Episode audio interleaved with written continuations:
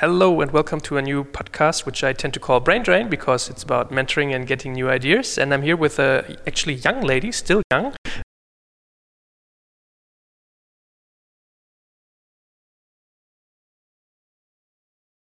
Israelische Botschaft. Oh, okay, wow, even able to speak German. Um, ein bisschen. Ein bisschen. Still, we do this in English because it's it's much easier, I think, and also we love the idea of uh, giving ideas to international audience. What does a Handelsattaché do, basically? E explain us before we try to learn some stuff from you. So, in a nutshell, I open doors for Israeli companies. My mission is to help promote bilateral trade between Germany and Israel. So, Israeli companies, they want to find business partners, distribution channels, agents. They approach myself and my team here in Berlin, and we learn their needs and we try to find matching solutions and partners in Germany. Basically, I would say we are a business development arm of the government helping the Israeli industry. Our services are for free, so it's a great advantage for Israeli startups, but not just startups. We help companies from all sectors. So you need to be an expert basically in, in, in different sectors. Yes, in general it's true, but the companies also need to be prepared when approaching us. They need to do their homework. They need to also learn the German market when approaching us and define their needs. I always tell the companies, I can be of assistance to you as well as my, my trade officers here in Berlin. And by the way, they all specialize in different sectors here in my team. So this gives an advantage when, when giving our service. But the companies need to come with some basic information about what they want to achieve in the German market. So they could either ask to approach a short list of companies, which we, we then go over and see how we can assist, or define their need by contacting agents, or if they are participating in a messe, uh, they could ask for some meetings. And in that sense, we are sort of the middle person. But yes, we also develop expertise and. Is there a certain level a company needs to overcome to be, you know, a, a target for you, basically? Well, Israeli companies that target the German market, which is a difficult market, I would say need to have some sort of uh, experience in exports before coming to Germany. They need to have a, a website in German or in English. They need to understand international trade companies that you know are very very young in the very very young phases uh, need to get more mature i would say to to come to a market like Germany because it's it's very difficult, it's very competitive, but never say never. I mean, we it's it's difficult when I meet you know an inventor of a technology and, and he he's looking for you know someone to uh, produce his invention. It's very difficult to find you know someone here in Germany that would do that because it's very early stage. But if a company comes with, uh, you know, already a product or a technology, and they very well know what they want to achieve in the German market, then that's easier for us to assist them. Jetzt kommt ein kleiner Werbespot. Aufgepasst! Wusstest du, dass HR-Teams heutzutage mit mehr Aufgaben denn je konfrontiert sind? In der aktuellen Studie HR Trends, die Zukunft der Personalarbeit 2024 von Sage, wurden HR-Teams aus sieben verschiedenen Ländern und über 20 Branchen befragt, um top aktuelle Insights in der Entwicklung des Personalwesens zu geben. Sage entwickelt HR-Tools und Software für dein Unternehmen, um Lohnabrechnungen, Personalmanagement, Buchhaltung und mehr zu vereinfachen. So, und die Studie von Sage zeigt unter anderem, dass ganze 91% der HR-Teams angeben, dass ihre Arbeit Arbeitsbelastung im letzten Jahr zugenommen hat, aber gleichzeitig glauben 79 Prozent der Befragten, dass Automatisierung ihre Prozesse zukünftig verbessern und Zeit sparen kann. Ebenfalls spielt auch KI eine große Rolle. Derzeit nutzen etwa ein Drittel bereits Chatbots wie ChatGPT in ihren Prozessen und circa drei Viertel der PersonalleiterInnen sind sich bereits sicher, dass KI die Arbeitsweise im HR revolutionieren wird. Du merkst, die Studie ist vollgepackt mit Statistiken, überraschenden Erkenntnissen und Tipps für HR-Führungskräfte, die vorankommen wollen und zeigt eine Momentaufnahme der sich stetig wandelnden Rolle von HR heute. Am besten schaust du dir die Studie HR-Trends, die Zukunft der Personalarbeit 2024 selbst an. Unter digitalkompakt.de slash Sage, S-A-G-E, kannst du sie dir komplett kostenlos herunterladen. Und wie immer findest du alle Infos auch auf unserer Sponsorenseite unter digitalkompakt.de slash Sponsoren. Werbung Ende. But what I learned is that Israeli companies think international right from the start in a way because the ecosystem in Israel is not that big, like, like uh, if, you look at the, the, the, size of the state. So I guess uh, 85% of the companies uh, in your country are international. That's definitely true. And right from the beginning, they uh, communicate in English, they look at global markets, and they turn to the US because it's easier for them. There's no language barrier and they have some context there. So a lot of the companies that approach us have already had some experience maybe in the US or even in Asia. But when it comes to very, very early stage, then you know it's it's a bit more challenging. For example, if a startup is looking for funds here in Germany, it's a bit difficult to find uh, investors that would invest and a non-German startup that is not based here. So they have some some way to go. but I see a change, and uh, more and more German companies and investors, VCs, more aware of the uh, innovation uh, coming from Israel. They're more open. They're traveling to Israel, setting up businesses. So there's still so much potential and so much work to do that it's it's exciting. I mean, this this language thing actually it fits into something I witnessed in Israel, which is these people are pretty open. You know, mm-hmm. a, a, a German or the, the German understanding of Israel is you know being a little close in a way, like building walls all around and being a little you know this not aggressive, but a little pushy, maybe character wise. So what I witnessed was that Israeli people are really, really open and really, really happy, and you know, celebrating life in a way. Exactly. I think Israel was now ranked as the, one of the happiest uh, top countries in the world. Um, which, which, is, is a bit crazy, surprising. Yeah. but when you dive deep into the psychology of Israelis, you may understand why. Some Israelis feel, yeah, this is in a way, you know, not the safest area, so people really want to enjoy the day they live. Because who knows what's going to happen tomorrow? That's one explanation. The other I would say the climate is great. So, greater people than I, researchers, have found a strong link between the weather, the light, and you know, uh, and and the um, mood of, of people. So, Israel basically is a melting pot of many cultures. So you have people who were coming from Europe, parents were born in Europe, people who were coming from the US, people who were coming from Iraq or from different Arab countries, Morocco. And in this melting pot, and in a very small uh, geographical area, people must get along with each other. So you have to be open. There's no, you know, huge distances like in Germany. I witnessed it, and actually, I would recommend to all of our listeners here right now to go there themselves because I witnessed that it does make a difference to read about a country and to visit it and to speak to the people. For instance, I had one one situation. We were in a disco, and I was speaking to a guy and said, you know, the strange thing about Israel is I arrived here, and the first thing the, um, the, the, a woman there said, like, we have to defend ourselves. People want us, you know, to get rid of us, from the kill us from the landscape, etc. So from the map. And I said, why is that? Why is this the first thing, you know, the, the threat aspect that she tells me? I said, hey, because this is, you know, reality people here wear weapons. I do wear a weapon my own right now. And I looked at him and I couldn't see it at all, right? He was dressed in a suit. And, um, and actually he said the same thing you said. You know, life could be over by tomorrow and we are, we're open on the one, on one hand, but on the other one also, you know, cautious. Yeah, and I think there's a lot of misconceptions about Israel. The best way is to go like you did and see, you know, the great uh, atmosphere, the great uh, beaches, the great people Israelis are, you know, happy people. The economy is really interesting and really booming. And yeah, there are a few challenges, uh, like in other regions, obviously, in the world. Uh, but Israel obviously creates a lot of news. People are very interested in what's going on there. So somehow it comes out of proportion sometimes. Yeah, I mean, I was just thinking that people listening to this podcast might think I got paid for this, you know, doing advertising. But actually, it's it's really fascinating. It's thrilling in a way. It's vivid, full of action. But let's let's take one step back, dealing with your job.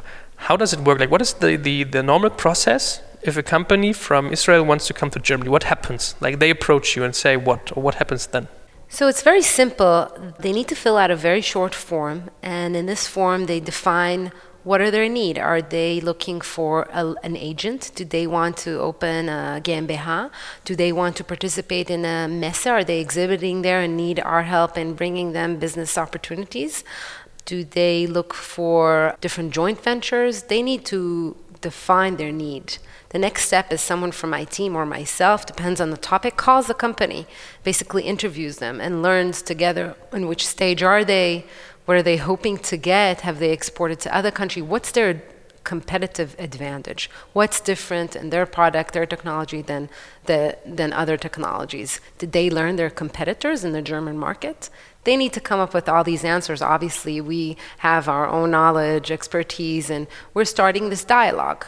We are taking them by the hands in a way and, you know, uh, establishing, creating meetings for them. We keep in touch with the companies. We follow up. We were learning what has happened since the meeting. Sometimes we learn of great success stories, as we like to call them. If a company finds an agent, that's, you know, a producer of shoes or a designer of shoes, and they find an agent, that's a great step for them. But not only that, a lot of startups, they want to approach the giants, the champions, or the Mittelstand. It helps very much that we, the embassy, with our business card, can open doors. Because imagine for a corporation like, let's take Deutsche Telekom.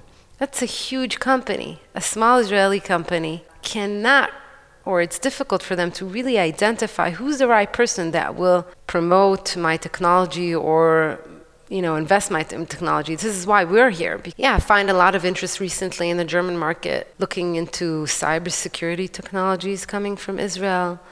That's a very, very successful new sector, I would say, in, in Israel. Uh, cyber is something that governments and industries around the world are, are dealing with greatly in the past few years in Israel because of the army because of the basic knowledge in, in internet technologies and ICT in general has developed this interesting sector of cybersecurity technologies. How do you manage your contacts, by the way? First of all, it's not just me managing all this network. It is a team of six people, each of them responsible for a different business sector. So some of the contacts I, I just don't know. I encourage my team to go out and you know hand out business cards and you know just make ourselves known. And you know if we're talking about how to maintain those contacts there's always something going on in here. So there's always a company that i find that could be interesting for a company that i know. So i have a reason to approach them. Or there's an exhibition in germany or in israel with israeli uh, companies so there's i always find this kind of reason to approach this contact and say, "Hi, I have this thing. I have this new uh, idea, or why don't we cooperate on that?" So it sort of happens naturally, but with always a good reason. You know, you can't waste time on just like chatting with someone, and you know, we have very busy lives. And my mission is to work more with Mittelstand companies. So, you know, the giants, the champions, the automotive or the industry, and, you know, they have a good understanding and, they have also um, the mission to go out, I guess, to new markets. Mittelstand, there's more challenge, but this is where I find the most potential. What's your secret sauce, by the way? Because if I, you know, I was thinking of German government helping me to get a foot into Silicon Valley or Silicon Wadi, I would think that they would definitely fail. It's politics, right? In the end, it's politics, and politics is slow. But you seem uh, rather smart, so I guess you're doing a good job. Like, how are you doing it? First of all, there's great people in the government in all countries. I have to. I'm working with great people in the German government, but I think Israel, since it's so small, since it's a new country, you know, if you compare it to it's others. pretty young, yeah. It was established in 1948 a lot of the things that happen in Israel have, have, come from a place of scarcity, actually. So, since we are in a way isolated, Israelis have more passion, more will to go out and to push themselves. Uh, I'll give you an example for technology. Since uh, Israel, uh, for many years, was basically there was uh, no water, it was not enough water. And as a kid, I had to save every drop I drank. But today, there's amazing technologies like the dripping irrigation or desalination. Israel desalinates most of its you know used water and then and also recycles for the use of agriculture today. Israel does not suffer from lack of, of water, although we don't have natural resources. But what we do we do is recycle, we desalinate. That's pretty amazing. So a lot of the technologies, as well as our strong will to go out to the world comes from that. Actually, I learned in Israel, everyone is able to sell, even the bus driver or something. Literally. These I mean, if you want to call it in one name, uh, what you were just describing, in other words, it's called chutzpah. Chutzpah, it comes from the Yiddish word, and it means basically being rude. Yeah, that was what I was thinking. but but it, it's not rude in a non-polite way. It's rude in the sense that you question everything, you question authority, you dare to try, you find solutions that are very uh, improvised, and this chutzpah. Uh, leads Israeli companies to come to Germany and say, I have the most amazing product the CEO of Daimler would love it. so sometimes I'm, you know, when I when I talk to these companies, I say, "Wow, that's that's amazing. Why do you think you know Daimler would want your technology?" And they're so convinced. And it's because of sometimes you can either take it to the place where oh they know nothing about you know the German economy or anything, but then again I'm being surprised and, and, to see that they're successful. So this chutzpah element takes them far. What's your advice for Germans? How to deal with this? I mean, I had the same situation. These people tend to, you know, they seem aggressive in a way or pushy. Yeah. Well, depends in which context. If we're talking about business here, I would say a few tips. First of all, not to be scared of it. Israelis indeed are, you know, there's no hierarchies. They are not that formal. I think if you establish uh, a right connection with the Israeli partner, it could lead to a great success. So, not be alarmed of it. Know that when doing business with Israelis, it could be very different than doing business with, with, with Germans. Sometimes things that are not planned could come into the picture, and, and the German would say, "Hey, but we didn't talk about it. We didn't plan it." The Israeli wouldn't see it as such a, you know, big deal. So be more flexible with Israelis. I think both sides can learn a lot from each other. If the Germans are very structured and very planned, Israelis are very more let's do it now and then think about the consequences.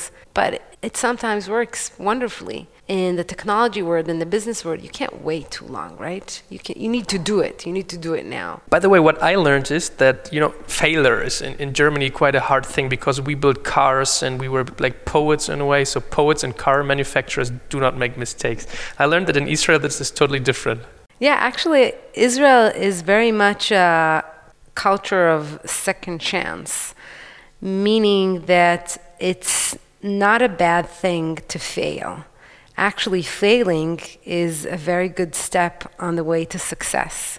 You can find a lot of entrepreneurs that have had several startups in the past, but that were not successful, but are successful today. Failure basically is not something that closes doors in Israel. It actually helps. Some of the investors and VCs would ask a, uh, a startup, What's your experience? What did you do before coming here and asking for money? And if they would say, I had a startup, but it failed, they wouldn't shut the door to them. They would say, hey, but they learned from their mistakes and they're experienced. That's like Edison, right? He said, uh, I learned like 99 ways of how to not build a light bulb, and now I found the one like how to do it. Actually, you are the perfect person to ask this question because it's your daily business. What would you say are the main cultural differences between Israeli people and German people? Germans are, are more formal than, than Israelis. Israelis are very warm people, and immediately you become their friend, even if you want it or not. They don't see a separation between, I don't know, the personal or private life. They would immediately invite you to dinner at home with their kids and basically involve you with their, with their private life. Germans, it takes some more time to establish, I would say, friendship, and, and, and it's a bit more form, formal. Israelis, they sometimes know no boundaries so you know they could not respect your private boundaries. You're less private than germans. Germans of they care about their privacy. Israelis everything is open. Everyone needs to know everything about your life. That's another element of it. When i was in israel I was accompanied by 149 other people. We always had the same discussions like hey there needs to be you know there's something up here. Why are they doing this? And then in the end, they said, hey, wow, they are really, really open. They just wanted to know us, getting to know us, and, and us getting to know them. And um, I think you describe another difference. I would say the cultural difference. You were a bit suspicious. yeah, maybe. Why? Why are you so friendly to me? Why are you? But uh, as an Israeli wouldn't question that. They would say, "Hey, we welcome everyone that comes to our country. You know, come learn our story, come to our houses, and uh, I hope you and I see you got the sense of that spirit." Mm, I mean, speaking about this, is there also is it also part of your job doing it the other way around? Like if a, a German startup comes to you and says, "Hey, Hemdat, I would love to get in touch with a cybersecurity startup in Israel. Can you help?" Basically, my mission is mostly to help Israeli companies, but it's not confined only to that. I am also very much in touch with German companies that want to invest or open research and development centers in Israel. When it comes to a German startup, definitely I can always help with ideas, but they are not my clients. But I'm always uh, helping. If someone approaches me and I'm, I'm, I'm happy to you know, to, to learn of German startups that are interested in Israel, I would find the right people for them to speak in Israel. Specifically, there is the AHK, the Handelskammer in Tel Aviv, and that's part of their mission. Werbung. Aufgepasst! Wenn du ein B2B-Unternehmen bist, möchtest du jetzt deine Sales Pipeline mit neuen B2B-Leads füllen und dafür empfehlen wir dir unseren Partner SalesViewer. SalesViewer lässt sich total einfach erklären. SalesViewer entschlüsselt nämlich Unternehmen, die deine Webseite besuchen und zeigt diese in Klarnamen an. Du und dein Team sehen also ganz genau, wer eure Webseite besucht und wofür sich diese potenziellen KundInnen interessieren. Und dann gibst du einfach Vollgas, denn du kannst diese Unternehmen dann ja zielgenau ansprechen und einfach zu neuen KundInnen machen. Im Marketing und Vertrieb ist das also eine Wahnsinnsunterstützung für die B2B-Lead-Generierung. Deshalb nutzen schon viele Marktführer wie Stepstone, Avato Systems, Spot5, Talon One oder die Vodafone-Tochter Grand Centric SalesViewer und generieren damit täglich neue B2B-Leads. Und wenn das für dich interessant ist, dann teste SalesViewer doch einfach mal kostenlos. Alles, was du dafür wissen möchtest, findest du unter folgender Weiterleitung digitalkompakt.de slash salesviewer. Und wie immer verlinke ich dir das auch auf unserer Sponsorenseite unter digitalkompakt.de slash Sponsoren. Das war's mit dem Werbespot. Actually, you're a matchmaker in a way, right? Like a date doctor for business-wise. You're very, very right. You're very right. And yeah, I think I developed some sort of expertise in that. Okay, but give us some, some advice. I mean, if there's a German investor looking for an Israeli company or an Yeah. is- a German company looking for an Israeli investor, what should they do? How does the other way work? If I'm a German and want Yeah. to get in touch with uh, Israeli companies, guys, investors, whatever, um, what are the ways next to IHK? I would recommend finding some conference, an investors conference in Israel that usually takes place every once in a while. Basically, come to Israel, schedule some meetings, do a roadshow, but you need to definitely speak to someone who will open the door to you. So you either have to have a contact person in Israel that already knows you and that will help you set up the meetings. Uh, maybe the Handelskammer, maybe myself, will be happy to assist. But you have to have someone that will sort of put, you know, your foot in the door.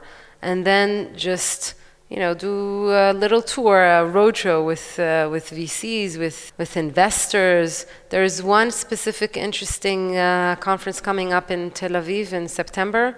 It is the DLD uh, Innovation Festival. DLD is a, a festival, um, conference that started in Munich by uh, Hubert Burda, and it was then uh, imported also by uh, a high-tech guru, Yossi, right? Yossi Vardi, which you met as well.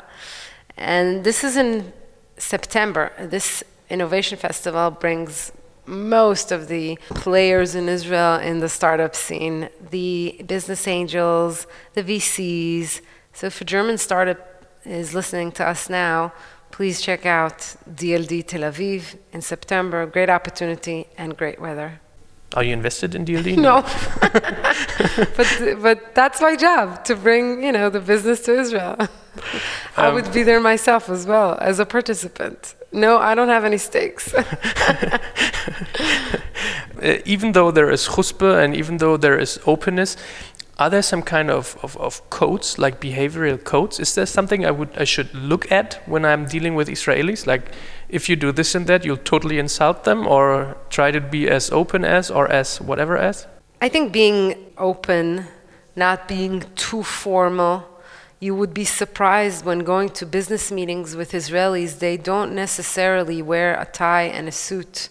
The startups would definitely not do that. They would wear jeans and, you know, a t-shirt. So if you're meeting with a startup, don't come with a suit then.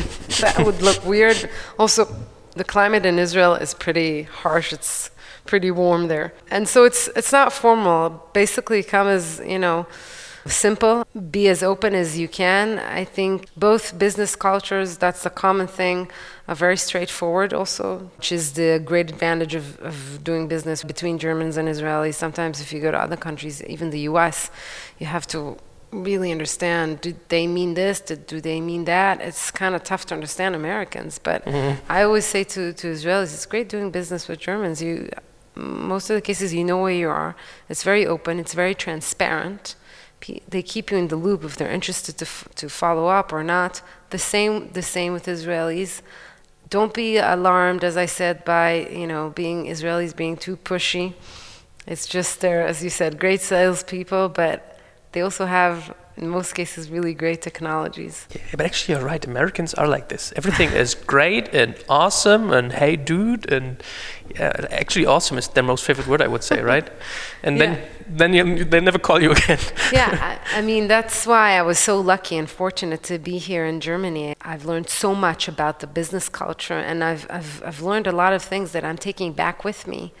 And hopefully people in Israel will also implement, you know, just by, you know, the politeness and, you know, the way you approach in your email to a senior person or the doctor or the hair. I, have seen some cases where Israeli startups, they, you know, they could approach a CEO of a company and not call him by Mr. They just call him by his first name.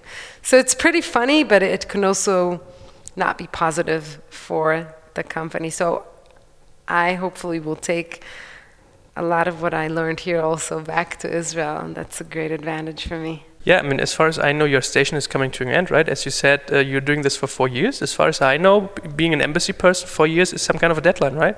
Yeah, in fact, I got an extension of another six six months. So, but I'll be leaving in August, in mid-August. Do you know what you're doing afterwards already? I will know so in the next couple of months, but usually Going back to the ministry means that I will be head of a department, a geographical department, heading other commercial attaches. Mm, maybe one last thing we should talk about, which is uh, irritatingly military.